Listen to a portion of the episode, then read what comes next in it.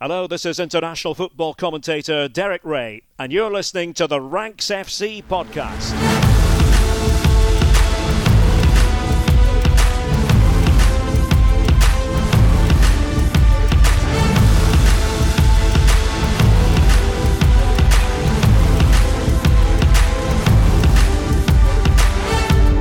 Hello, Rank Squad, and welcome to the Ranks FC podcast. We are coming at you after the conclusion of Euro 2020, where Roberto Mancini's slick, sexy, swashbuckling Azzurri side lifted the trophy by a fraction uh, from brave old little England, uh, with Gareth Southgate's boys coming as close as they have to reaching or to lifting a trophy since 1966. But 55 years of hurt goes on for England. Uh, my name is Jack Collins, and I will be your host today. And the show is going to come to you in a little bit of a different format today. We're going to split it into a couple of parts. Um, and so, first up, I will say I'm joined by Mr. Sam Tighe, the rank god. Sam, how are you holding up, my friend? I know it's been a tough couple of days. Well, look, I'm better today. Today is Tuesday as we record. I'm better today. Yesterday was was really bad. Was really bad. I mean, like, didn't sleep very well Sunday night. Obviously, it's tough to lose a European final on penalties. Very, very tough.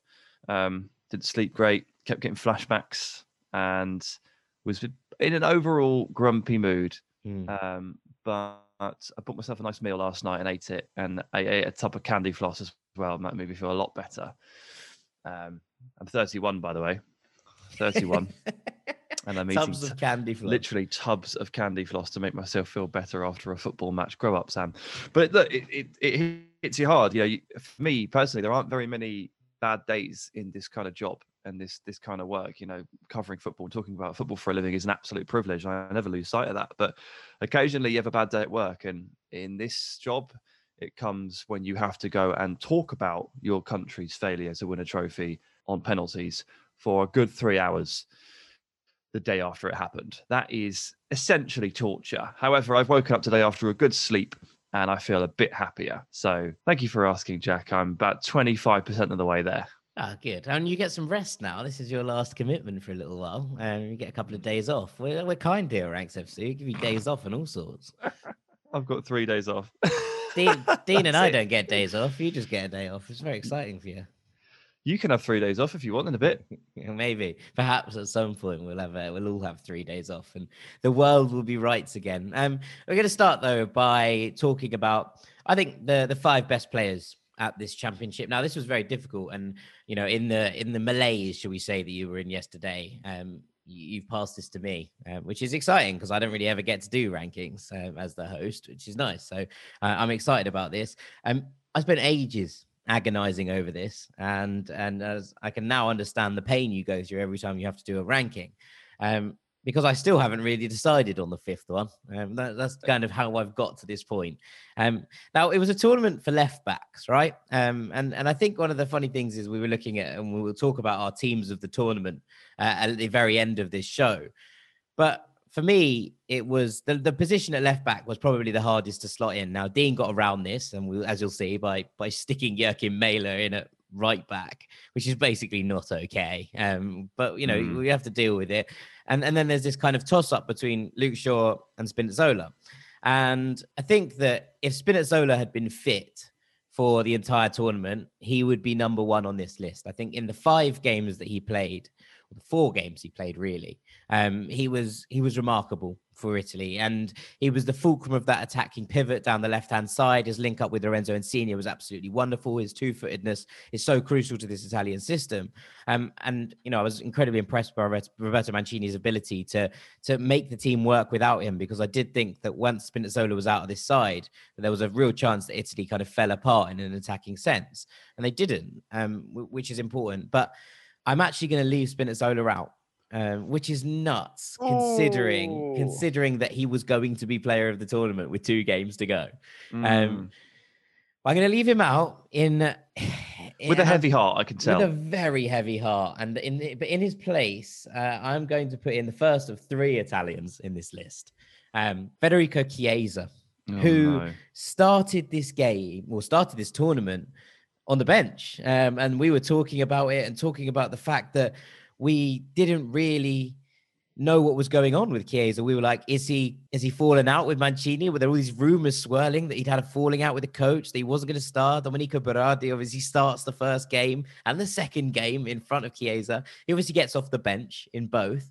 And then in the third game, in the group game, he, he comes on and he he absolutely kills it. Him and Verratti come into this third game, and it's like, okay, Italy are about. Um, and and it was really really impressive in in so many ways. Obviously the the Wales game and and the way that obviously Italy only won one 0 but it was an onslaught for 90 minutes. And and I think that the Wales were lucky in so many ways to to to look at this and be like, okay, we've we've got a, we've got away with one just there, um, which is you know very very impressive. But I think over the course of the knockout stages, he then goes on to assert himself as an absolutely crucial part of this Italy attack. And I think maybe the, the nicest compliment I can give to him at this point is that you look at what happened in the final. And Dean said it the other day. He said, as soon as Chiesa went off, I felt so much better about everything. He was Italy's yeah. outlet. He was their go to. He was their dynamite. Obviously, he scores the first goal in the game against Austria in extra time to to send it in. And what a goal it is! Obviously, controls it on his head, right foot, left foot, back of the net. One of the, the best goals I've ever seen live. Um, I'm privileged to, to watch it alongside you, Sam. Um, but it mm-hmm. was just a, in a remarkable. He's obviously then obviously in the Italy game, in the Belgium game, he's he, he's involved as well. He's that kind of dynamite that brings to this this lineup the kind of attacking threat. He allows them the out ball. Um, he, he keeps Italy, you know, ticking along and, and and kind of is the relief to that the waves of Belgian pressure that that came in over the course of that game. And then obviously it gets to it gets to the semi-final against Spain. He scores the goal for Italy. There, it's a beautiful strike, curled finish into the corner, um, and then is the kind of dynamite I think in the in the game against England as well. So I think Fede Chiesa's impact and the way that he started off as not a, not a kind of starter in this Italy side in Mancini side, and by the end is probably the most important cog in their attacking output um, I, I, think was was incredible. And and Fede Chiesa has had a tournament here where he has elevated himself back into the echelons of, oh, okay, that's why. That's why Juventus went and spent that money on him. That's why he was the most coveted jewel in the Italian crown at this point last year. And I think, you know, add to that the fact that he became the first, well, him and his father Enrico became the first father and son duo ever to score in the European Championships, which is a nice little familial touch for Narrative FC to get involved with. Um, and and yeah, I think I'm hmm. chucking Fede Chiesa in here at, at five. Yeah, so it's um it's probably fair enough. He's a one scary player, isn't he, Fede Chiesa? Um, when you're up against him, terrified, absolutely terrified of him. I mean, we switched over to the the left hand side against England in the final. He actually caused Kyle Walker probably his first problem of the entire tournament when facing up a player one v one. Obviously, all of the sort of scary moments before that had been sort of recovering, chasing back, looking after, you know, uh, passing errors that people had made. You know, Raheem Sterling against Germany, for example. I don't think anyone really troubled Kyle Walker. I think he was only dribbled past once in the entire tournament, and it would not surprise me if it was actually just in that final when Chiesa switched over to the left because he's got that he's got that ability to uh, to keep touching the ball very uh, very lightly and keep keep tipping it along, tip it, tip it, tip it, and push it forward in a in a, in a straight line in a kind of Arjen Robben style uh, way of running and just looking for that angle, looking for that angle, looking for that like gap of space to shoot into. And once he shoots, he then pulls out the Ronaldo low and hard. It's absolutely terrifying to watch. And like Dean, I was delighted to see him go off injured in the final. Hopefully, nothing too serious. But I just like he was about to break us, and it was it was so scary. And I think with Chiesa, we knew this from his season at Juventus, but it's been really hammered home now. He is a big game player. Like the bigger the occasion, the higher Chiesa rises. And that is such an important trait to have. And it pretty much marks him out for ultimate stardom, I think. So, look, he's not in my top five. I don't know if that's a mistake or not. Like he's there's there's a cluster of players just gathering around that kind of fifth area, isn't there? That are all like definitely eligible. He's not in my top five. However, I think he's worthy of the discussion here for sure. Okay. All right. I'm gonna I'm gonna move on to number four. And here is where I have put Leonardo Bonucci. Um, so I think there's a case to to put both the Italian centre backs in here because they were both absolutely outstanding through the entire tournament, frankly, as far as I'm concerned. But I, do think there's a point to be made that not only was Bonucci as defensively sound, um, maybe more so, especially in the final, than than Chiellini, and and able to. I thought he was able to get at Harry Kane in ways that Chiellini really wasn't for the first half an hour. And when they swapped over, it was it was it was a, a big point in that game. I thought where England suddenly weren't able to play that out ball. Kane suddenly wasn't able to find the space he'd been able to in the first half an hour, dropping off. All of the above. Um, but Bonucci, not only exceptional at the back, not only had was was was absolutely remarkable in his defensive duties and diligence and the way that basically nothing got past him, but his passing range mm. is absolutely unreal and he gets no credit for this pretty much like almost none people you look at Chiellini and, and, and Bonucci and they're often discussed in tandem as as is fair right but you kind of look at them and you go, oh, okay, they're this old school Italian style. They'll die so the ball doesn't go in their net, centre halves. And it's kind of forgotten sometimes that Bonucci can put, pick his head up and pick a pass 70 yards uh, over the top and, and just release players. And he did so. He got an assist in this tournament, which is just also a bit mad. Um, but it's, it's like one of those kind of strange moments where you look at that and you put it in, in conjunction. And obviously, scores the equalizing goal in the final, all of these things. And it's just you know, everything about his tournament was remarkable, remarkable. And he played some absolutely outstanding balls over the top, you know, even in the final, but throughout this tournament. Um, and you combine that, I think, with what he offers from a defensive standpoint. Um, the fact that Italy was so good defensively. And, and I think that there's a, a conducive case for him to be in here.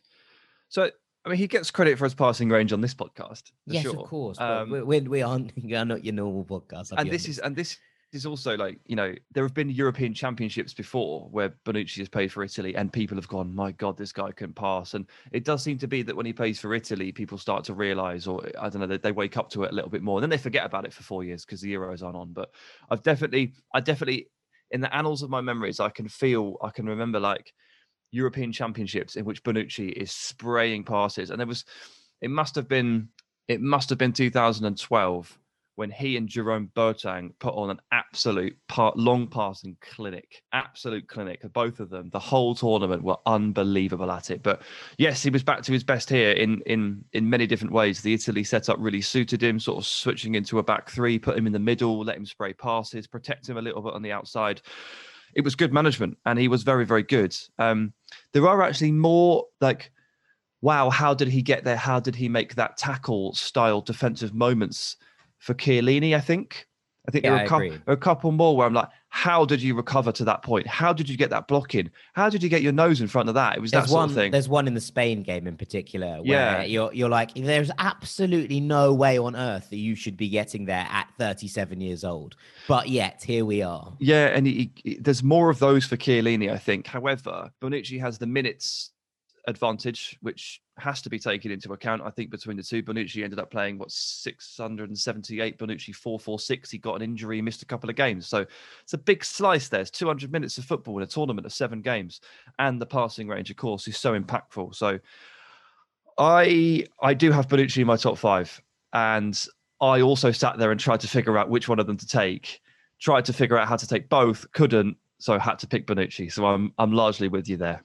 Okay. All right. I'll move things onwards then. Um, at number three, I have Pedri. Now, I would, you know, I think worship the ground that Pedri walks on for forever, but there is plenty of uh, of kind of arguments here. And I was looking at uh, I was looking at a tweet this morning, um, and it was actually a tweet about Leo Messi, and it was comparative stats about the Euro 2020 and Copa America, and it was like most goals, Cristiano Ronaldo, most assists, Steven Zuber, most free kicks. Uh, Damsgaard most key passes, Verratti, most chances created, De Bruyne, most dribbles, Sterling, most accurate through balls, Pedri, most shot creating actions, Pedri, most goal creating actions, Pedri. And I was, you know, the, the, the point of the tweet was that in all of these, in all of these uh, metrics, Leo Messi was the standout player at Copa America. Most goals, most assists, most free kicks, most key passes, most chances created, most successful dribbles, most goal creating actions, most shot creating actions, most accurate through balls. All Leo Messi. But you come back to that and you think, hang on, most accurate through balls, Pedri. 18. Most show, shot creating actions, Pedri, 18 years old. Most goal creating actions, Pedri, 18 years old. And on top of that, most passes into the final third, 68 passes into the final third. Pedri is 18 years yeah. old. He is running things for Spain in a midfield who you know, were were kind of lauded, I think, as probably the best in the tournament. I mean, you look at Spain's squad, right? You you look at what what Spain brought to this tournament in a midfield capacity, and it reads as thus: Sergio Busquets, Marcos Llorente, Koke, Thiago Alcantara, Rodri, Fabian Ruiz, Pedri. This is a midfield where he's gone. Oh, okay, these are six of the best centre midfielders in the world, and I'm just going to be the guy. And that's not including the fact that he could have called up, you know, Sergio Canales, he could have called up Carlos Soler, he could have called up Saul Niguez. There, there's so many different people here that were able to sit in this field and who had brilliant seasons. Like, you know, even the likes of a, a Mikel Merino, who's been phenomenal for Real Sociedad this season, right? Would would have been a fair shout, I think, into this squad. And yet, he's taken Pedri, and he's not only taken Pedri for minutes for an 18 year old at a tournament, he's taken Pedri, he's made him the fulcrum of this Spain side. He has been the player who, when everybody around him was being subbed off, was re- remained on the pitch because Luis Enrique knew that everything good about Spain was coming through Pedri. And I just can't get my head around almost the fact that he is this good, this important for Barcelona across the course of the season. The, the fact that he was able to walk into that Barcelona team and Messi went, right, yes, you.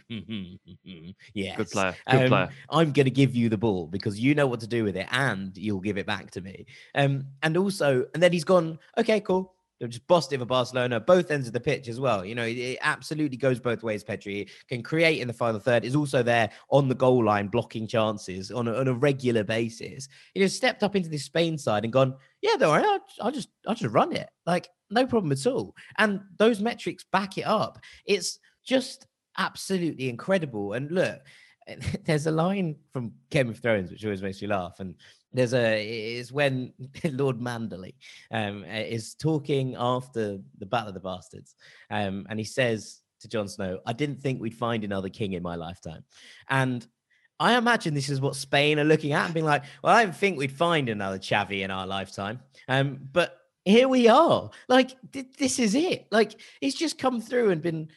He's oh, I was influenced by those lads. Yeah, I worked really hard at it, and now I just am those players for the next 15 years. You're very, very welcome.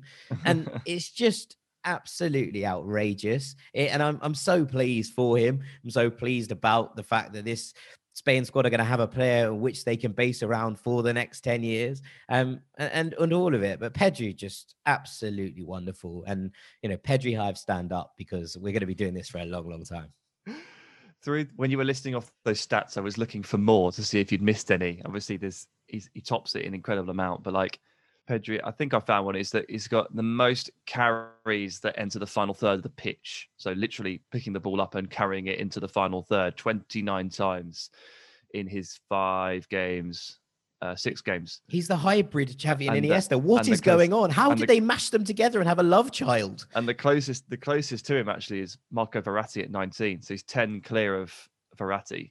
Verratti did play less games, to be fair to him. Only one fewer game, I think. Um, but yeah, I mean, fewer minutes for sure. But uh, he's he's top of so many metrics. And yeah, what a remarkable tournament. I mean, we've we've given him his dues. You've given him his dues there. I can't add much to that, other than to say, um, no pressure, kid. no pressure. Uh, you're only the hybrid love child of Andres Iniesta and Xavi running uh, Spain's midfield at a tournament at, uh, as, uh, in his teenage years. So uh, hopefully it carries on. Well, it's almost like he doesn't feel pressure, and that's the whole thing, right? Like that's it. Like he, he, doesn't hmm. feel it. It doesn't seem to bother him. He's unfazed by everything. Now, maybe that is being young and just being like, ah, oh, this is fun. I'm really enjoying myself. And maybe later on his career that starts to weigh on him. But right now, watching him is an absolute joy. Um, and there was absolutely no way that I was leaving off this list. I was actually reticent to keep him as low as three. But I do think that you have to give the players who, who've got to the final of this tournament and been key moments for, for the people who got to the final to their due. Um, and so on that note, I've gone to number two, and I've gone at number two, the official player of the tournament, uh, Gianluigi Donnarumma.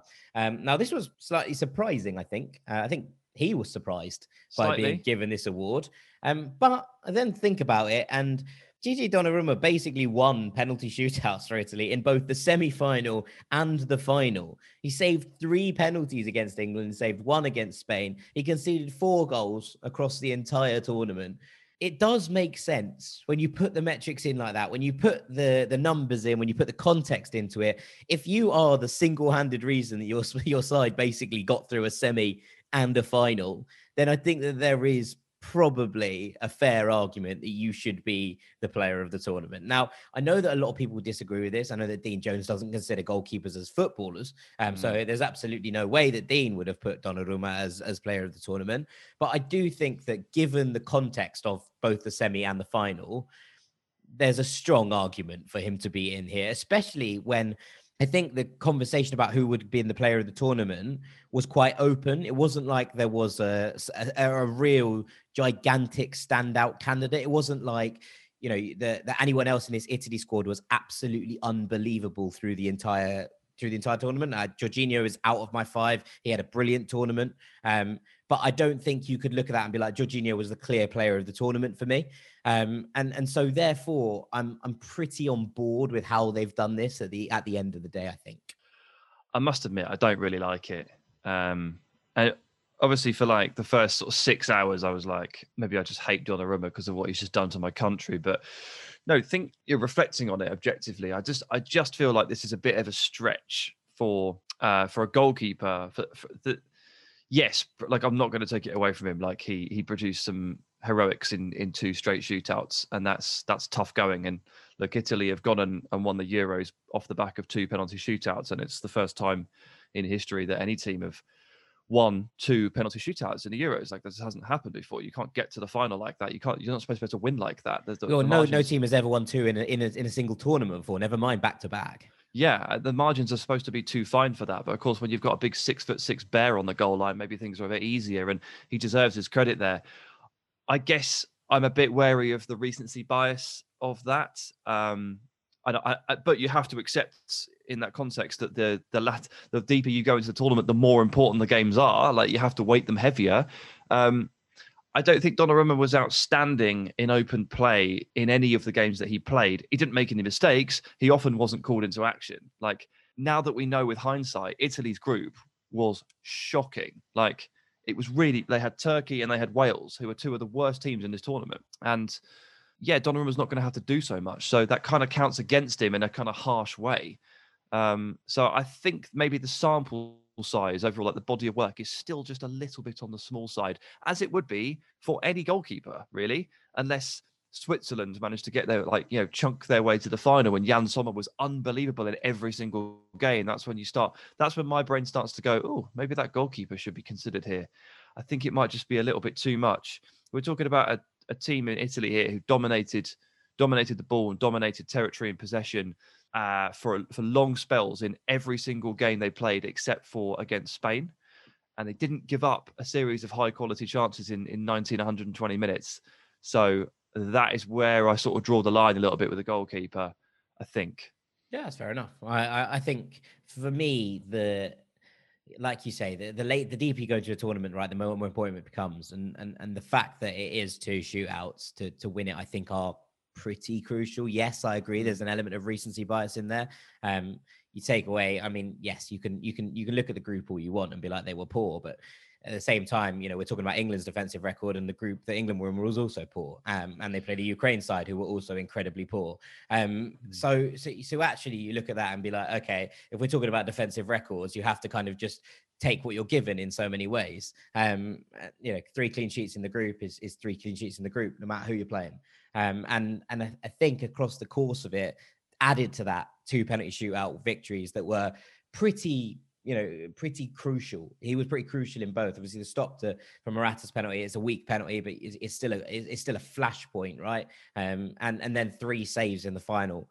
Um, I think you're looking at someone who's who, who's got the job done for Italy well, here. Two, two, because Rashford hit the post. Okay, two saves in the final. Yeah. Two saves in the final. Oh, Rashford hit the post. Rashford did hit the post. Um, that that is true. But you know, three saves across two penalty shootouts, I think is is pretty pretty yep. impressive. It's not so, a bad um, body of work that. So I've got I've got G GD Donnarumma in here at, at two, um, which leaves number one. Um, and I'd imagine that we're probably going to be in agreement here that, that my player of the tournament uh, was Raheem Sterling. 22 successful dribbles across the course of the tournament. Um, the next best metric here Dani Olmo and Kylian Mbappe with 12. 10 more dribbles mm. than Olmo and Mbappe. Now, Mbappe obviously goes out in the round of 16, which shortens his body of work in, in, in some ways. Olmo gets to the semi final, although he didn't play as many minutes as Sterling did. But still, you know, to take 10 more dribbles on and take 10 more successful dribbles on than either of these players is is pretty incredible. And I think sometimes we forget how good Raheem Sterling is um, because he's such a key system player for City. Because he does what Pep asks of him and he's so, you know, willing to work for his side and do the kind of dirty work and do the hard yards. And basically, when he does score for City, it's usually very much been put on a plate for him because that's mm. the role he occupies. That's not a that's not a dig before someone calls me out. That is is, is very, very good tactical play from, from Pep Guardiola and City, right? The fact that you're putting chances on someone that are two yards out and a tap in is good. It's not a negative.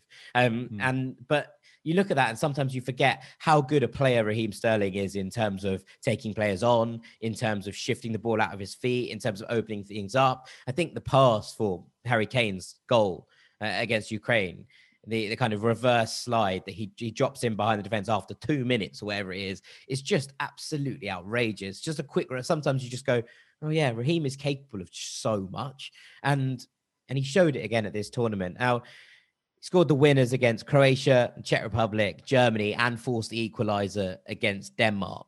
Um, carries England through this group, Raheem Sterling, if, if we're being perfectly honest. You know, he scores the two goals that take England from three points to seven points. Um, without him and with Harry Kane failing to hit any sort of form until those knockout stages started, I think without him, England looked a little bit blunt uh, in, in, some ways. Now, part of that is tactical, obviously, and part of that is Southgate trying to make games tight and uh, and tense in some ways, and and looking at it in a, in a different capacity. But with all that said, Sterling, I think, is the difference between England going out in the round of 16 and getting to the final in this tournament. And that is a, a big old weight to carry, uh, especially when you're being asked to do a different role for your country than you do for your club. Um, so, look, Raheem Sterling's homecoming is one, probably the second best narrative arc of this tournament. Um, the fact that it was, you know, yards from where he grew up, the fact that he could see Wembley from, you know, from the place that he grew up and went to school, and, and all of the above, and then was scoring the winners at Wembley to send England into raptures. Um, absolutely outrageous. And, and what what story uh, couldn't happen to a nicer bloke? Uh, we love Raheem, um, obviously, but on the whole, eh, I just think not only is is it narrative based, not only is it just you know a, a, wonderful story, but also his ability to step up and, and and be counted for England when it mattered was more evident, I think, in this tournament than it has ever been. Um, and uh, all glory to Raheem Sterling. What a player! What a man! Yeah, God save Raheem. God save Raheem. Now that's, a, sl- now that's a slogan I can get on board with. Yeah, well, I've ordered a T-shirt with that on it. Yeah, I could probably do that. You, you probably need to get that too. Um, it's it, it, I I count myself as one of those that forgot. I'm, I'm guilty of forgetting just how good he can be. Um, now, obviously, City actually do a really good job of hiding um, how explosive and electric he can be when he carries the ball.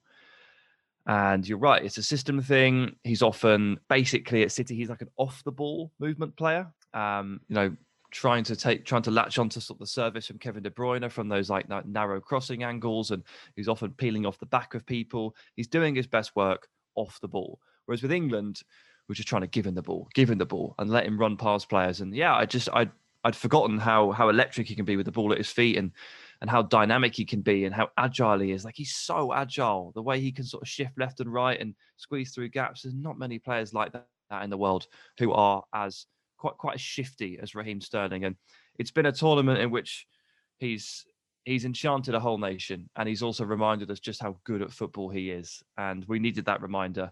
I'm full of love for Raheem for what he's he's managed to do over the course of the, of the tournament, and he he would be my player of the tournament too. He's my number one, so we are we are in agreement on that one, my friend. Well, let's roll backwards through your top five then. Okay, yeah. So yeah, Raheem is at number one, and then at number two, I've actually I've actually got Jorginho. I, I thought you might. I I, yeah. I, I do think that this is a valid shout. Um, yeah. He was in all three of our teams of the tournament. He is a player who has, has been absolutely remarkable. Now, the Ballon d'Or chat is probably a, stra- a step too far, I would suggest.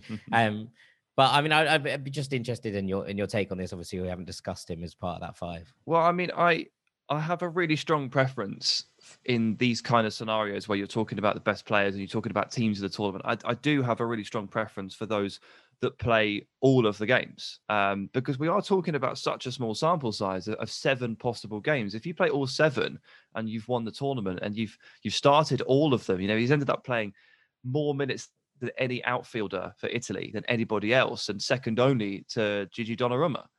And that that is the definition of a key cog and it's an intense month of football. It's difficult to grind through a tournament like that is really tough and i'm always full of respect for players that could put together that body of work in that short space of time.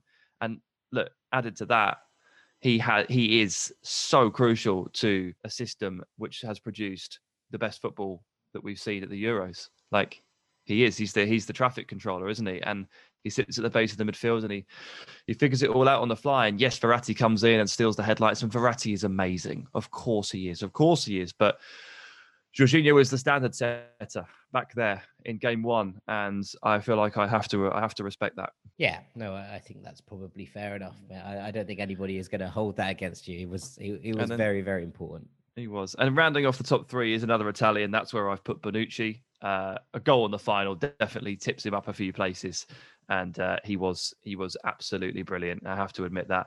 Into number four, that's where I ended up with Pedri. So he's one spot lower than you've got him, but we're on about the same page. And at five, I have also sadly left out Spinazzola um, and resisted the temptation to put in another England player like Maguire, who was amazing, or Shaw, who was amazing. I've actually gone for Pierre Emil Højbjerg, who I was a fan of all tournament long. And what he managed to do, given the circumstances, I think deserves a tremendous amount of credit. Uh, the dust has kind of settled a little bit on Denmark's tragic opening to the tournament because obviously so many games to play, 51 games of football, things move so fast. It these can become empty words a little some of the time, and things can move on a little bit. Stories can move on, narratives can move on, but Pierre Emil Højbjerg stepped up when Denmark suffered an absolute tragedy on the pitch, and. Yeah it's a tragedy that, that probably should have sent this squad home. It, it, it probably should have. I, wouldn't I wouldn't blame them if they'd have just packed it in and, and were, were unable to play. But there's a couple of members of that Denmark squad in particular that stepped up and put a nation on their backs. And it's something that I could never possibly do. I would not be strong enough to do what Højbjerg and Simon Kjær did. And it's Højbjerg in particular, I think, that, that that, that deserves a tremendous amount of credit for for for being the engine room of a, of a ferocious Danish side that you know, came within five minutes of a penalty shootout to reach the final against all the odds. And uh, again, it's a phrase I've used a lot, but feel like I need to respect that. Yeah, no, I, I think that's probably fair enough. Um, no, I, I wanted, it's part of me really wanted to put Joakim Mæhle in here mm. because I think he's had a phenomenal tournament. It's been a wonderful tournament for left backs, hasn't it? And yeah. we talk about this, you know, in, in general, you know, you look at, you look at Mæhle, you look at Spinazzola and you look at Shaw and you have three players in there who all have very, very valid arguments to be involved in a team of the tournament. Um, and who all could be probably in this list, frankly, as three of the top five players in this tournament. They've been all three of them absolutely remarkable, but they all play the same position, which makes it very difficult to select as does, uh, you yeah, know yeah. As, as part of a team of the tournament. So, and of course, they got knocked out, but David Alaba was sensational, and he oh, played mostly left back. Yeah, Robin Gosens was was uh, was excellent in the group stages. Steven and, Zuber, even most assists and, in this competition, and, and I think Jordi Alba had an excellent tournament. So we're talking about a tournament that really did favour left backs, yeah. um, and and and it's quite weird. It's quite a weird one. I wanted to put Mæhle in here, but he didn't even make my team of the tournament because yeah. I had Spinazzola in there at left back, and I know that Dean had Luke Shaw in there at left back. No, I went for Spinazzola, Spinazzola as, well. as well. So it is one of those that you, you, look at and think, oh, that's a bit. It's a bit of an odd one to, to be considering a player for a team for a, a top five players of the tournament who didn't even make your team of the tournament. But here we are. Um, here we are. Right after the break, me and Dean are going to be talking about our experiences at Wembley and ranking some of the best moments that happened across the course of this tournament. Don't go anywhere. Welcome back to the Ranks FC podcast, where I have traded one member of this squad for another. Sam has left the building, and in comes our transfer guru and a survivor of Wembley Way on Sunday, Mr. Dean Jones. Dean, uh, how are you coping? The voice holding up a little bit better this time round? I think so. Yeah. Um, it was pretty hoarse yesterday when we were recording Patreon and some live score stuff. Um, it's still not great. It's it's it's fine. It's better than the first time I went to a game, wasn't it? Um, just that voice training, isn't it? You lose it when you've been to a game for 15 months. Yeah, you uh, lose a little bit of that kind of match fitness, match sharpness, yeah. and also like it, I only I only lose my voice. Like I think the time before that, that I lost my voice would have been back probably when Fulham beat Villa. Like it's only playoff um, final, yeah, yeah. It's only games like that where I just can't handle the occasion and just drink way too much, chant way too much, think that I'm 18 again um, just get way too carried away. But whatever, whatever. Something about something about Wembley, eh? Something about Wembley. Um, it, it, has that effect on you, and, and it, it's quite nice to to bring it in like this because this is what this segment's going to be about. Obviously, Sam and I have just walked through our players of the tournament and and who we thought sat in those in those rankings, but this one's going to be a little bit more uh, well, it's a bit more kind of based in what we've been at, what we've experienced, the the highs and lows of of what this tournament has been like on the ground. Because you know, if you told either of us, well, I think if you had told you that you could get to three England games, including a semi final and a hmm. final at Wembley at the start of this tournament, you would have never believed me.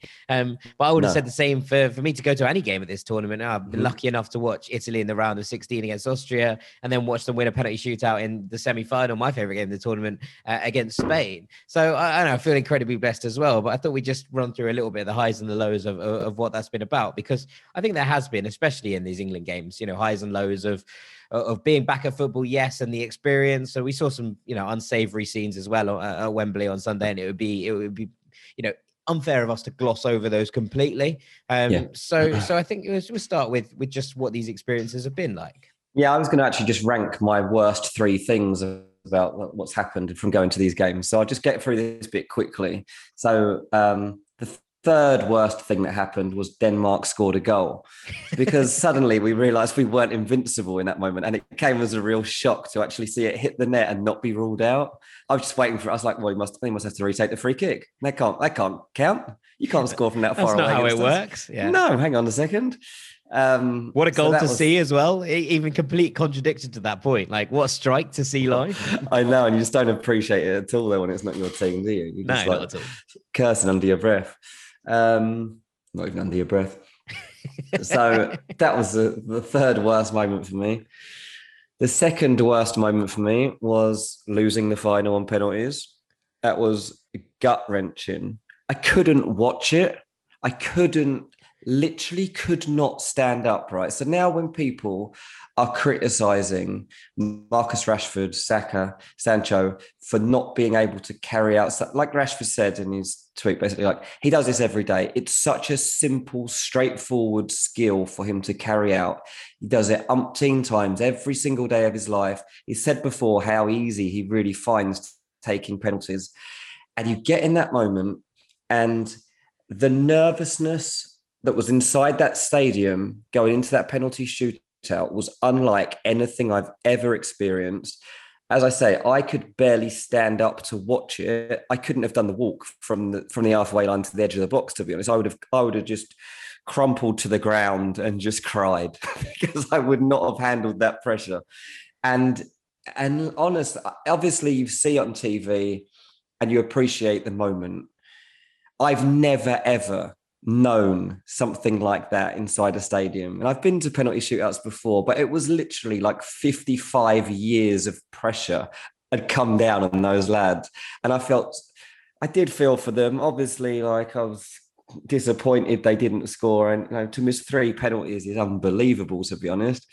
Yeah, if you'd been offered Jordan Pickford saving two of the five yeah. before you started, you would have bitten your hand off for it. Of course you would. Of course you would and it just got it, you know in my stomach like i got to be honest I, it's quite funny i saw Donna donnarumma's quotes today where he said i didn't celebrate because i didn't know we'd won. I didn't realize they'd won either. Oh, I, like I knew moment, if Jorginho scored they won so therefore it made my, sense right? No in my mind i got so lost that i had completely f- didn't realize as he missed that kick. It was only because i saw all the italian players running on the pitch. It took me literally you know a second or two, which doesn't sound like a lot, but it is in that moment. In the moment, it is, yeah, loads. Yeah, to I was like, oh, that was it. That was it. We're done. And then I literally ran out the door like I didn't stay around for one more second. Um, which brings me on to the thing that I've hated most about this, and this Wembley. I've hated it. It's awful. It's an awful place. It is. So many things about Wembley are dreadful. Well, it's not necessarily dreadful as not cut out for this kind of game in this kind of place at this kind of, you know, extreme, right? Mate, it's like they'd forgotten how to hold an event. It was pathetic. The final, I'm sure everybody's seen pictures and read about it by now. If you haven't, then listen, England play their first final in 55 years at home at eight o'clock on a Sunday night. Dreadful decision from number one. Like that's not Wembley's fault. That part. That's UEFA. That should have been moved because that that cannot be happening. Well, right? that's that's for worldwide audience, right? That's the only. It doesn't need to be a worldwide audience though. It's a European competition. The Copa America won't worry about whether we're watching. They don't. Mm. They they they do it to suit them, and that's what it should be. Like we do that for the World Cup. It's a European Championship, and it was always going to lead to trouble having an eight o'clock kickoff. But beyond that, Wembley is a nightmare to get home from. Like so, anything that was an eight o'clock kickoff was a nightmare for everyone especially if it went to extra time because there's no trains home you can't get out the tube. It's just awful. Um, but the policing at wembley was just non-existent almost. And I, we made a good decision actually to not drink near wembley on the gate day of the final i'm glad we did but obviously we started to hear little bits about you know people rushing the gates and people running through i had a mate text me telling me that he knew a couple of people that had stormed in and he was really really annoyed with them for doing it. Um, and he got he was like, I'm, getting out of here. I'm fuming. I can't believe they've actually done it. And um, I wasn't there at the time, so I didn't really take it in. And I started going down Wembley Way. And I've seen it described like a war zone. And honestly, that's not far off what it was. It was absolutely unbelievable. It was like it was like we obviously have all been caged up for 15 months, but it was like everybody had been let out for the day and just gone mad and lost their heads. But then storming through the gates. And actually, what happened to me was my mate. Um, I went. In, I was. I was going into the ground. I've put my. You had to put your phone in, and it had to be beeped. That's where your ticket was. And I stuck it in the turnstile. It beeped. And my mate had been next to me, and his phone wasn't beeping, and he panicked and he jumped in with me. And he came in behind me, which is what people had been doing for four hours, unbeknown really to us, how people have been getting in.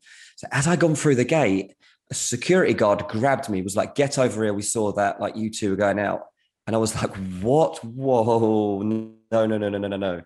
And um, they pulled me aside with my mate. And it's like, "No, no, no! It's my fault, mate. It's my fault." I panicked. Like my ticket wasn't working. I panicked. Like we've got tickets. They weren't listening to us, and it was so frustrating. And obviously, these guys had had a horrendous few hours Yeah. to me, I knew that, but I also was like, I'm in a selfish zone here. Like, I'm getting into this game. I've paid a lot of money for this ticket to be here. I've been very sensible in comparison to everybody else. Anyway, they grilled us for like 10, they were like, 10, they they beeped my ticket again. They were like, look, it says already in. I was like, it says already in because I've just scanned it. Like I had to scan it still to get in. It's my mate that hasn't scanned his ticket. Like, look at his. And my mate's like, he's actually laughing because he's like, knows what's happened. He's like, you've got to let us in. Anyway, this went on and on. And in the end, we had to switch our phones off, switch them back on, open up the app and go through all this palaver. And, and we were okay. But um, it was just a nightmare. it honestly was. Wembley was a nightmare.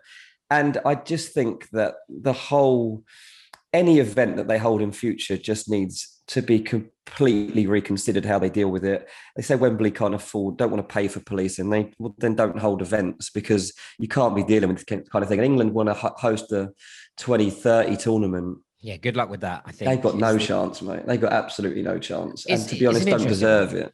No, I, I look. There's there's interesting elements of this. There are parts of this, as you say, where the the burden needs to be shared in terms of blame. Right, I agree with you to a point about the kickoff time. Although I went to two eight o'clock kickoffs, and neither of them had any Yeah, it problems wasn't, wasn't England. whatsoever. It's only Yeah. because of England. Yeah, well, yes, and this is what it comes down to, right? At the end of the day, it, it comes down to a little bit at the same time of self-policing. And what you know, you and I have been to big games, and so I want to address this first before I get onto that.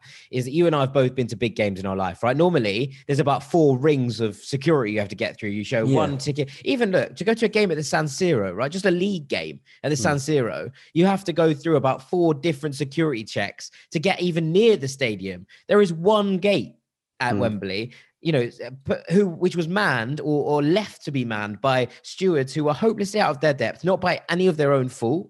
You know, these are people They're who are, literally just know, trying to make some money on the side, probably. just been left to cope with it. They're they're facing a horrid abuse, frankly, um, but also just like the weight of sheer numbers, not being able to cope with it. But there is also this element, and so, so Wembley have to be given, you know, and also the fact that it's in a built-up area with you know loads of things around it. There's a shopping centre on one side. There's student residences all the way down Wembley Way. It- it's all a bit chaotic at the best of times, right? It's also one gigantic funnel. Uh, and that means that it's a you know not a great place to get in or out of even at just normal events you know not without it being the final of a european championship with england fans in it, E- even just the normal things it is it was, someone said there was nearly 250,000 people they were thought around wembley for this game which had 60,000 tickets going for it and and that's pretty mad but Exactly. there's also this element of nowhere else does this happen. Like apart from when you go with England away, like this is what happened in Seville. It's what happened in Amsterdam. It's what happened at Dortmund. You know, it's, it's it's happened time and time again. And for the first time ever, it almost feels like London got England away turned on it. And and I think that there's an element of that. And you know, I, there's been plenty of articles and and and there's a brilliant one by Miguel Delaney. There's a brilliant one on the Athletic. Um, and and you need to go and read them if if you can. But there is this element that you know when when England go away in Europe, when England go away far flung places, and look, I've got friends who travel with the England Supporters Travel Club and and all sorts, right? Who who go to the backs of beyond. They've been, you know, out of their way to go to the depths of Europe and beyond, following England around. And when you get to these really far flung places, you tend to find the hardcore, the real, real follow England all the way, not England till July, England till they die. You mm-hmm. know, who who genuinely do go. And I would, you know, habit a guess that they are not the troublemakers here, right? And there- there's this element where people were interviewed, part of the STC, who said, "This is it. This is not what we've come for. This is we've travelled all over the world with England to try and make days like this happy, and it turns out to be this absolute farce." And it, you know, there, there is an element that, you know, the queuing outside the pubs at 8 a.m. for an 8 p.m. kickoff. Yes, there's an element of loose and let go, and everyone's trying to have a great time. But is that having a great time? Like, you know what? Like, I consider myself a, a good drinker, like a, a a very solid drinker, and there is absolutely no way that I could be in the pub at 8 a.m. for an 8 p.m. kickoff and make it in any sort of state of sensibility where I could watch the game. And so mm. I just there is this element of like, what are we doing? Like, what's going on? Why did the pubs even open? Like, yeah, the- then, the- the- I mean that's, and a British thing as well, it, right? That's just the thing. Yeah, it's a culture thing, isn't it? Like you know, the it- it of the seventies and eighties, like people like that's now glorified, and you know you've seen the films about it, you've heard the stories about it, and you know I was going down there like the people, the people that are causing trouble. A lot of them weren't going to the game. They were lads aged between sixteen and twenty-four, I'd guess. Like they were young and they were excited. They were buzzing. They haven't had nightclubs to go to. They haven't had bars to go to like for a long time. And you know, I'm not going to make Yeah, excuses for them because their their behaviour was, you know, for some some of them was absolutely ridiculous. But that, these people always exist. Like you always get the next batch of of people of that age group. And in Britain, it never goes away. You've got to just police it better and be prepared for it. And that's the one thing that was missing here. There seemed it seemed to come as a surprise that these young British people would English people, sorry, and I'm not going to tell the rest of Britain with us for this one. Um, yeah, they've got their own problems. Leave them yeah, would, would behave like this.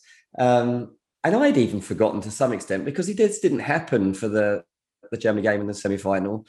Um, so it did catch me a little bit out. But I was like, oh, yeah, of course, yeah, everyone's idiots, aren't they? Um, you know, luckily, like my mates, you know, we have a good time and we get involved in the chanting and the drinking and everything, but you know where to draw the line. But you know, a lot of people don't, and a lot of people are from different backgrounds and different. I don't know. They live totally different lives, you know, and Yeah, I, I, I mean, I, I agree with you. I'm not. it all I'm not- comes together down that one one hundred road leading to the stadium, and it's carnage. It's Yeah. absolute carnage. You, take that and then you take it onto inside the stadium, and the videos of Italian fans being beaten up for supporting Italy. And uh, you know, look, there's there's always going to be elements of of this that that exist at football because of, of the way that the sport works. But to see it in such unfettered kind of just like oh this is it now. This is this we've we've reached judgment day. Like mm. it, it, like it felt kind of like post-apocalyptic at points and that's that's dangerous i think. It, it gets mm. to look there's lots of circumstances and I'm, i don't want to talk about it and be like just be like oh everyone's to blame because they're clearly not. But there is also this element that continues to you know rear its head and at some point where does where does the line get drawn if you don't? So yeah. there we are yeah, it's a weird one as well. I mean, you know, it's the first time I've ever used the ticketing process like that, whereby your ticket is just sent to an app on your phone and you show someone eh, and your COVID test on your phone, which the first part of it is so easy to get through. Like you could easily have a screenshot of that and show someone and walk through. It was way too simple. And then the second part too. So that that needs to change as well. That needs to improve. I like having ticketing on phones. I think that is a good idea. Obviously, it's it's new tech that needs to improve and and you know work better. But I don't want to talk any more of the bad stuff. Yeah, like let's we, let's move on to the positives. Let's move on to the positives. We'll get third, we'll get back to happy days. My third favorite thing was the equalizer against Denmark when we were back to being invincible. Um, and that's how it works. if we hadn't got that goal before half time against Denmark, then I really still wonder whether we'd have even got back in it because the nerves would have been kicking in and the fans, some fans would have started to turn on Southgate and his tactics and all the rest of it. It's just inevitable. Um, and so it was just such relief. It was an amazing moment. Like, just I thought Sterling had scored it at first, but obviously it was an own goal. But um, yeah, that was pretty much the most relieved I've been at a football game, maybe ever. Um, just to be back in it. And I thought once we were level again, I was like, we'll go on and win this now. Like I was very confident. Yeah. So that was a good moment. A second favourite moment was Luke Shaw uh, scoring in the final after three minutes. Because, you know, for all that rubbish that went on around Wembley, like I was pretty sheltered from it mainly. And I hadn't really, apart from that incident that I'm talking about when I'm going into the ground, I quickly forgot about that and carried on. And generally, like it was a pretty much of a normal experience. If you behaved normally, you could have just ignored the other stuff if you were just focusing on your mates. So like getting in there, had a couple of drinks in the concourse, chanting, get into the stadium, get into the seat, sing the national anthem. You're excited for the start of the game, and you score after three minutes. It went mental, mate. Like me and five, I don't know actually how many of us there were in this pile, but there was at least five of us on the floor on top of each other in a random row um, of seats and just screaming, just screaming as like, what? We're 1 0 up. Like we'd said just before the game we started, please just give us a moment. Please just give us a moment. Even if we don't win this game, give us a moment. And that was it. And we loved it. And the fact that we led into half time meant that the, the, whole of the first half was enjoyable. Half time in the concourse was like a celebration. People are patting Italians on the head, saying, "Oh, unlucky mate," like all that kind of. It was so patronising. That that part was wasn't that nice, but um, it was it was just a great feeling. Um, but it wasn't my favourite feeling. My favourite feeling was the Germany game. I was going to say and every, second goal against Germany. I would imagine. I would have bet money on. It was like that was the pinnacle was Kane's goal against Germany, but the whole thing of the Germany thing, the fact I only found out two days before that I was going, there was no. You know, normally if you were going to a game like that, you'd have had months of build up to it, knowing you had a ticket in the bag. But because of the way this tournament was, two days before we got a ticket, suddenly we're going. Suddenly we're in the pub two days later. It's a five o'clock kickoff. So like midday, you're in there. And suddenly you're playing Germany and you're going. And it was the best pre-match atmosphere in the pub because of the occasion. Then you get in there and it's the anticipation, it's the rivalry, it's everything. Like, can we actually do this? And knowing that you probably can because England are actually really good and Germany we're not sure that they really are for once. And then yeah, um, Sterling scores. We get excited, and in that moment, book semi-final tickets.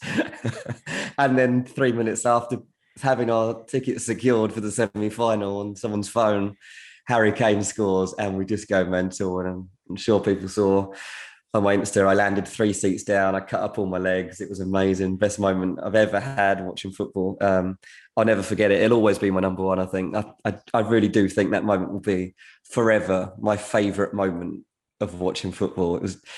It's just unrivaled just a special a special thing. I think uh, like you say circumstance right? The the fact it was kind of out of the blue the fact it was england germany the fact that you know muller had missed that chance seconds before mm. just as you'd bought tickets as well you know you just you must have just pressed buy and thomas muller is then running through it one on one and was, yeah. It, oh it right okay this is happening now. Like I've now going to watch. I'm going to watch uh, Germany Denmark yeah, in the semi final. How much can we sell these tickets for? Who's going to be in that semi final if it's not us? Yeah, exactly. Um, but yeah, no, I, I can completely see that. And and look, I think it's it is amazing. And look, you get you get that about about tournament football, right? There's something about knockout football that's that's incredibly special, and and and that's why that's why people love these tournaments. Is why the they're they're always held in the highest regard, the highest esteem, and look, I just hope that we're reminded that international football is great. Um, international football is is the best thing in the world, um, apart from maybe the Europa League. Um, but it, it, it it does really occupy a special place in in a lot of psyches. And I think in, in when you're mid season and everything's going for a break, and you know you feel like the Premier League is put on pause, or Serie A is put on pause, or La Liga is put on pause, and you go to an international break you know, and everyone's yeah. like, "Oh, I hate this. I can't." And I think you remember sometimes that this is what it's all for. You know, you don't get international tournaments without international breaks and the qualifying periods and all of the above, right? They, it all matters because it gets you to these kind of things. And I hope just this reminds people of that because, you know, like you say, that might be your greatest football moment of all time. You don't get that if there's no international breaks and England don't qualify, right? So, yeah, totally. So there we have it. There no, we have it. No, it's funny. I've got the bug a bit now as well. Like it's, it's, you start thinking, even after losing, you're like, oh, what's, what can we possibly do next? Lads because that was a lot of fun. Like we've had the time of our lives there. I've got tickets booked to portugal in uh, september to go and watch ireland play in lisbon. Now i have no oh, idea no. if fans are going to be allowed in the game to be honest yeah, i don't know. will that even be possible? I don't even know if the, the game is going ahead in lisbon. They might move it because portugal do tend to move around a little bit and play yeah. all over the country. But you know there's an airbnb booked and flights there so we shall very much see if that one goes ahead or not. But um but i hope it does because international football is great. Um and uh, look, the experiences I think we've both had over the course of this tournament justify that. And but if you'd, you'd ask me, would I be like jumping on Sam after after Fede Chiesa scores a goal for Italy in injury time against uh, Austria? I would have probably said before the tournament, no. But you know, you invest yourself in different things throughout these tournaments, and got to see a very special player score a couple of very special goals, and I'm uh, yeah. uh, I'm grateful for that as well. No, so. exactly, mate. You did well as well to get to those, and you know, one of your favourite teams. So you know, we were blessed by the fact that this this um, tournament was postponed a year really because a year we wouldn't have got tickets a year ago if this had gone ahead. There's no chance no we'd have done all this. Not a hope um, in so, God's sweet heaven. So it um, worked out for us at least. Exactly. Right after the break, and we bringing Dean and Sam back together to talk about players of the tournament, teams of the tournament, games of the tournament. We're having a look through it all. Don't go anywhere. Welcome back to the third and final part of this Ranks FC episode. Um, and it's time to do a little quick fire on to close this off of our kind of overall thoughts on this tournament. Sam, I'm, I'm going to start with you. I basically want your player of the tournament. I know we've basically slightly already done that. Your game of the tournament, your favorite moment, and then we'll talk through your team of the tournament very quickly. Um, so over to you. Well, yeah, uh, Raheem is my player of the tournament. We've we've been through that one, my friend. Um, I, look, I can spend another twenty minutes talking no, we're, about Raheem we're all good. you, you can keep moving on. We're okay, okay, fine. Listen, the game of the tournament for me, in terms of pure enjoyment factor, like I've never been happier during an England game than when we were beating Ukraine four 0 However, in the kind of more objective terms, I think the best game of the tournament was Switzerland three, France three. I mean, watching a, a giant toppling, you know, the, the, the ultimate favourite for the tournament go out is always incredible to watch. Um, and just the way that game played out as well, with France going 3 1 up and Pogba scoring that absolute thunderbolt. And then Switzerland mounting a ridiculous comeback and forcing it into extra time. You know, it had everything. You know, Granit Xhaka was playing the game of his life. Pogba was outstanding. Mbappe missed the final penalty. You know, from from a neutral point of view, this was just a stunning 120 minutes plus of football. Yeah, absolutely. It, it just it's incredible to think about how that panned out, and especially with a three-one up. Like I think this is it. Like there's a moment here where Pogba scores the third goal, and you're like, this could end five-one, uh, and and it really did feel like France had hit their groove. Finally, finally yeah. hit their groove, and it was going to be like, okay, this is now a procession to the final, and instead this stirring, remarkable comeback comes through from a Switzerland perspective, and you're thinking, okay, all right, hang on, we've we suddenly got a game here, and look, it just was uh, out, outrageous. I think all of us sat there being like, "What's just happened? Like, what what's just happened? It's all a bit mad." Um, so so yeah, on on the whole, it was just. Oh, stunning, stunning in so many different ways. I think that's probably um, fair enough. What was your favorite moment then? My favourite moment of the whole tournament is when Hungary's Attila Fiola steams through, scores against France, runs into the corner, and destroys a poor woman's desk. She's sat at pitch side. She has no idea what's about to happen. Do you remember? There's, I think she's a pitch side reporter. She's obviously just trying to report on the game, just doing her job. And Fiola is so pumped up by what he's just done, scored a goal in front of a 100% capacity home crowd, the only one in the tournament. That are going absolutely mad it runs over and just cracks her desk in half. Like it is ridiculous, ridiculous. And I will always remember that moment. I thought that was ridiculous and so funny and, um, and just amazing. Yeah, I mean, just that goal in general, in front of obviously a packed home yeah. stadium, the the fervor in the ground, as you know, that that went in was well, something to behold in so many ways. So yeah, I, there's, I there's a, there's a, a wonderful shout. like raw human element to that. Like he's done something that's so mm. amazing. No his one expected. Yeah. His immediate reaction is, "I've got to start destroying stuff. I have to break stuff." Well, he sounds a little bit like the England fans at Wembley on Sunday, so um, so maybe they have that in common. Um, yeah. Right then, let's do quickly walk through your team of the tournament. Um, who have you picked? So I've picked five Italians. well, yeah, that's pretty reasonable. It's, it's, it hurts so much. It really does. Donnarumma's in goal. I've put Chiellini and Bonucci in in a back three. Further to our previous discussion, it was very difficult at points to split them. So I just thought, you know what, I'll just pop them both in. And Spinazzola takes the role at left wing back. And you know, just to add to that, we we had that conversation about the games becoming more important as they go along, and obviously he's missed the, he's missed the semi-final and the final, which which should count to get count against him. And and you know, for some people, should put someone like Luke Shaw, who scored in the final, um, and someone like Joakim Mæhle, who made it all the way through to the semi-finals, you know, into that conversation a little bit more. But with Spinazzola, he was the system for four games, and I think what we can't forget while talking about the importance of those latter stage games is the importance of momentum in a tournament. And Spinazzola gave Italy the momentum they needed to basically close this out at the end. They had enough in the tank and enough belief and enough momentum to get to a point where they could win two penalty shootouts to close out this tournament. And I give him the credit for that. And I've decided to put him into the team. And on the right side, I've gone for the Stones Walker combination. Now, Stones, you're, playing, you're playing Kyle Walker at right wing back, a position he'd never played. The one position he never played. Yeah. Um, although that's, I think that's okay. I think you're just about. I think it's okay. It. Right back and right wing back can be somewhat interchangeable. I mean, Walker was phenomenal, uh, just almost impossible to beat. And Stones, you know, actually wasn't probably wasn't as good as Maguire, but I am consistent. And Stones played every game, and he played every game in a team that got to the final and conceded two goals along the way. Like that's that's a serious impact. Into midfield, Jorginho, of course, Højbjerg, of course, and Pedri. I mean, those three are all in my top five players of the tournament. So that's why midfield three sorted. And it's Raheem Sterling playing off Patrick Schick in a front two. Now, I wasn't 100% delighted with this, but the number nine conversation is a bit of an awkward one. I wasn't ready to put Kane in because I wasn't impressed throughout the group stages. I wasn't ready to put Ronaldo in.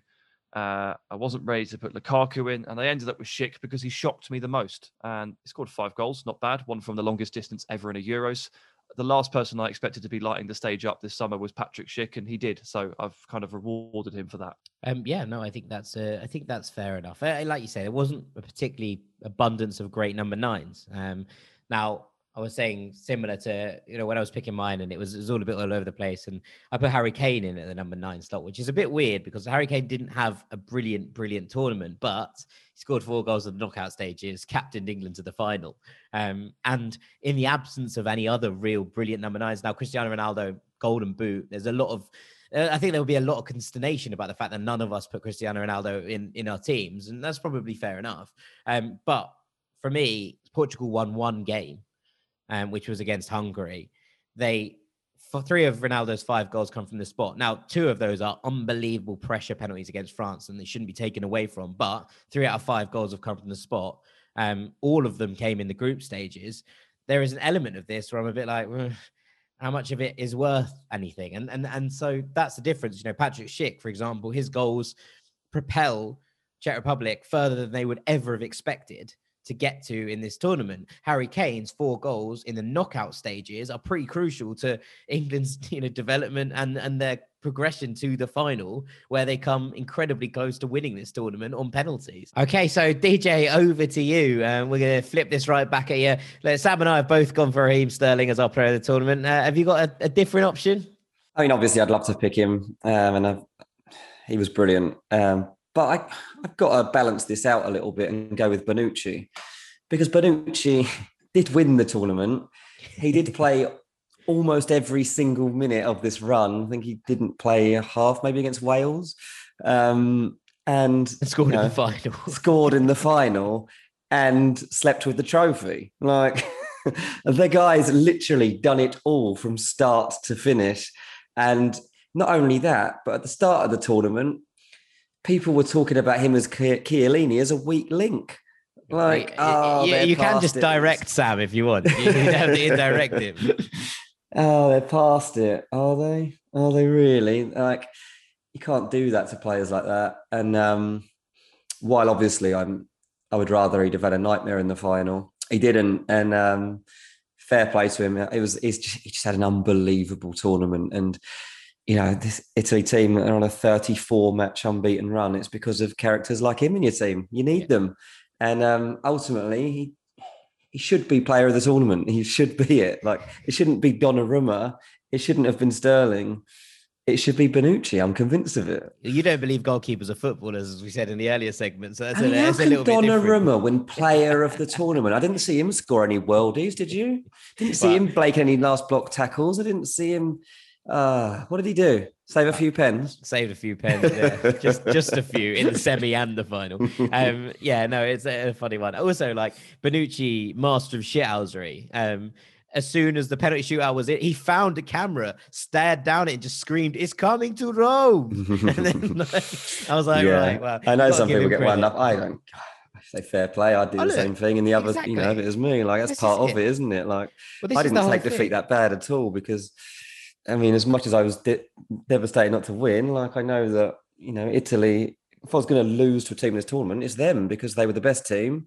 I like Italy. Like Italian people love football as much as I do. Like I can't, I can't, I can't say he doesn't deserve that to do that. Like it's also a funny one because people were really upset about people getting angry. They're like, no, it's coming home. It's all ironic and uh, it's all very. And then as soon as someone makes a joke on it, you're like, you can't do that. yeah, that's like, pathetic. That's pathetic. Yeah, yeah, yeah. exactly. Um, right, game of the tournament, please, mate. Game of the tournament. I'm going to go. It's a round of 16 game. Croatia three, Spain five after extra time. yes, unreal, wasn't it? And your well, boy Morata did the business. Well, this is the thing. I mean, Spain had just seen off Slovakia 5 0 to get in there. And um, they've been talked about as a team that couldn't score goals. And um, yeah, they um, they turned this around. They went behind, didn't they? Yeah, to that ridiculous own goal. Yeah, they they went behind, and then well, they they, turned it on. Um, scored some great goals. I mean, Sarabia, Azpilicueta, and Ferran um, all, all got on the score sheet. It was Pedri that got the own goal, wasn't it? Yeah, it was. Well, yeah, Pedri. Got, did they give it to Pedri or Unai Simon in the end? I think they gave it to Pedri. Actually, very unfair. Wouldn't have given it to Pedri. Um, yeah, but then you know Croatia fight back. Um, the subs make a difference and they, they force the game in the fi- final minutes into extra time. And you're like, just as you've been convinced, oh, here we go, this is the proper Spain, they're coming through. Then they're pegged back. And you're like, oh my God, no, what is happening? What is happening? And then it comes to um, extra time and, and Morata or Oyarzabal make the difference and, and they're through and they've they scored five again, and you're like, okay, so this toothless team just got 10 in two games. Okay, you're like, fine. I no idea what do we just say they're going to win the tournament right here, right now? It was just a it was a mad, mad game of football, and one that if you're bored at any point in this little you know drop that we've hiatus, got of games, yeah, little hiatus of games now, just go back and watch that one because that that will feel a good hour, uh, you know, couple of hours of your life and be a lot of fun. Everyone be having a good time. Yeah. Absolutely. Um, all right. Finally, your favorite moment, I think, mate. My favorite moment. I tipped France to win the tournament. And I said, I just could not see a way they didn't do it. It would have to be that either someone has put on the performance of their lives to beat them, or there's a disaster from France. It turned out it's a bit of both.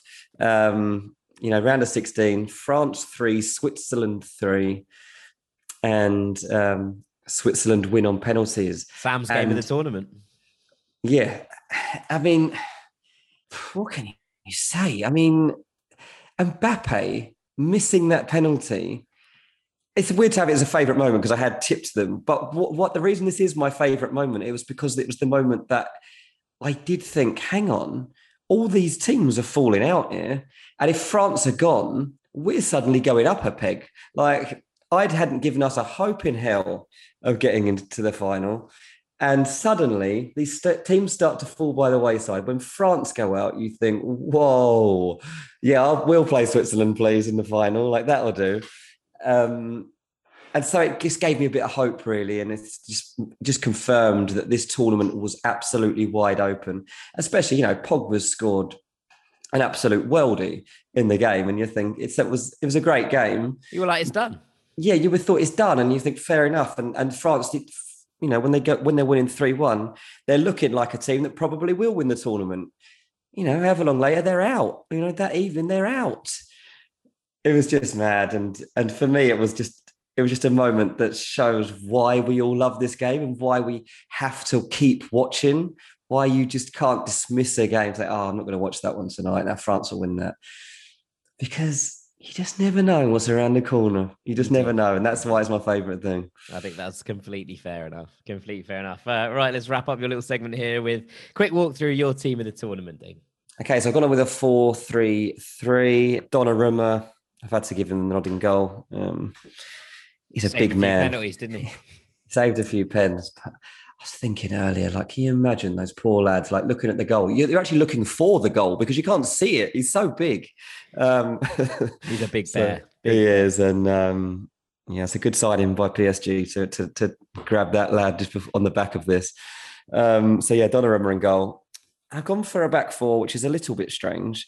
Left back, I got Luke Shaw. Um, a little bit of bias there. But Spinazzola didn't play the semi or the final. Basically, and Luke Shaw did score in the final. To be yeah, fair. exactly. And Luke Shaw deserves it. But if, if it's not Spinazzola, then I think it's Shaw. And if Spinazzola would probably have played one more game, I'd have probably given it to him. But the fact he did miss the two biggest games, I'm holding against him for getting an Achilles tendon injury.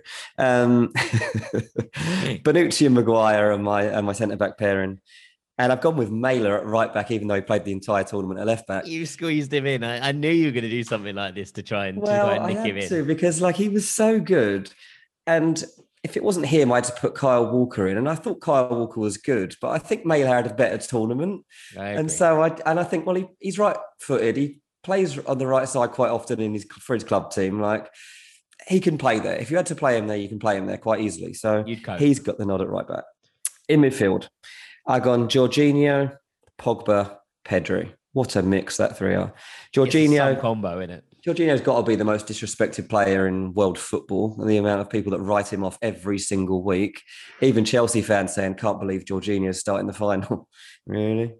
Um, That's it. He's one of he's one of only ten players now who've won. Oh, 11 because Emerson as well, but eleven players who've won the European Cup and the European Championship in the same year. So yeah, I mean, can you imagine what that feels like? for an average player as well, apparently. oh yeah, in, in, inverted commas. Yeah, exactly. Um, yeah, please get the sarcasm on that, people.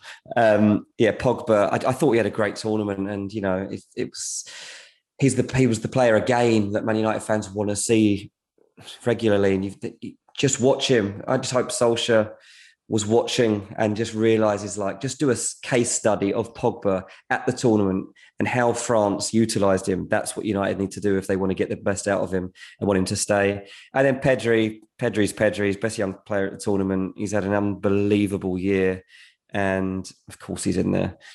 And up top, my three is Chiesa, Lukaku, and Raheem Sterling. Um, Raz, of course, he's in there. Like he was yeah. definitely a contender for player of the tournament. And if he'd have had a moment in that final, then he'd have probably got it. Yeah, I think that's um, probably fair enough. Um, he was the one player with England player with real thrust and always looked to make something happen. And I loved it even more that people again is another player that people don't seem to rate. People genuinely don't. Oh, he's got a rubbish touch he, he, he runs into earlier. people. It's like, oh my god, what are you talking about? Um, so yeah, he's in because he's brilliant. Um, Chiesa just came up with those moments that Italy needed at the right times, and for a player that obviously got his big transfer a year ago to Juve, you know, had an in and out season. There were some amazing moments, some games where you can see he's still finding his feet. Also, Juve didn't win the title, right? That's a that's yeah. a bad year for Juve. Full stop. It doesn't matter how you frame it. It's a bad year for Juve. Yeah. So join and be part of a year where they didn't win it is not a great time to join. But I think he showed quite why they've spent the money, right? Yeah, he, he's absolutely justified. His, yeah, he's uh, gone up about twenty million on the back of this tournament because. Absolutely. Yeah, Lukaku's the one who you picked, and none of Samurai did. Well, he was the best number nine at the tournament. That's why I've picked him. Um, Harry Kane had a decent tournament, but wasn't himself, I would say. Lukaku yeah. was. Lukaku gave everything I expected Lukaku to give. And I think he's the only proper number nine. I know people say, all about Ronaldo. It's like, I really count Ronaldo as that. And also, he also Ronaldo played for a Portugal side who won one game and it yeah. was against Hungary, right? Yeah. Like it, it's tough to put him in. Three of the five goals are from the spot. Yes, two of them are crucial penalties, sure. Yeah, but it's still just three penalties and and and and, uh, and one win, and all of those goals come in the group stages. I'm not sure you can justify it. No, I totally agree, and I just thought he looked supremely confident. He genuinely believes he's the best striker in the world right now he's trying his best to prove it. He's doing a very good job of it. Um, I'd never had much faith in Belgium, you know, going through to the final and fulfilling the tag that everybody had put on them and the golden generation and all the rest of it. Because I think they've got the same kind of the same pressure as England have always had in that sense. But Lukaku was the one that just kept on delivering. And look in that in that game they lost, there was a couple of chances that kind of just passing by, but I don't think it's his fault. I really don't. I think it's literally they are just the fine margins that define games at that level, and I'm not gonna not going to hold that Zola off him. the line with the most imp- impressive block exactly. like seen. if you're criticizing Lukaku, it was on target. He somehow managed to steer it back on target and spin it Zola. The exact reason he was also on course to be the player of the tournament manages to make a, a block that pretty much no one else would have. So yeah, Lukaku's just in there because he, I think he's the best number nine at the tournament. Fair play fair play. Um, it's it's a good team. I think I think of all the three, yours is probably the one that's got the most love on social media so far. So, no, really? um, if you want to see all three of our teams next to each other, uh, then it's on our Twitter and our Instagram. So head over there. All right, thank you, DJ. Um, that is pretty much all we have time for on today's episode of Ranks FC. Thank you so much for listening. Uh, all that's left for me to do is say thank you very much to Sam Tighe. Cheers, mate. Thank you very much, Dean Jones. Cheers, mate. I've been Jack Collins. This has been Ranks FC. Thank you so much for listening. We'll be back next week as we start to refocus our attentions on the upcoming domestic and club seasons. We'll see you very shortly, Rank Squad. Thank you for listening. Peace.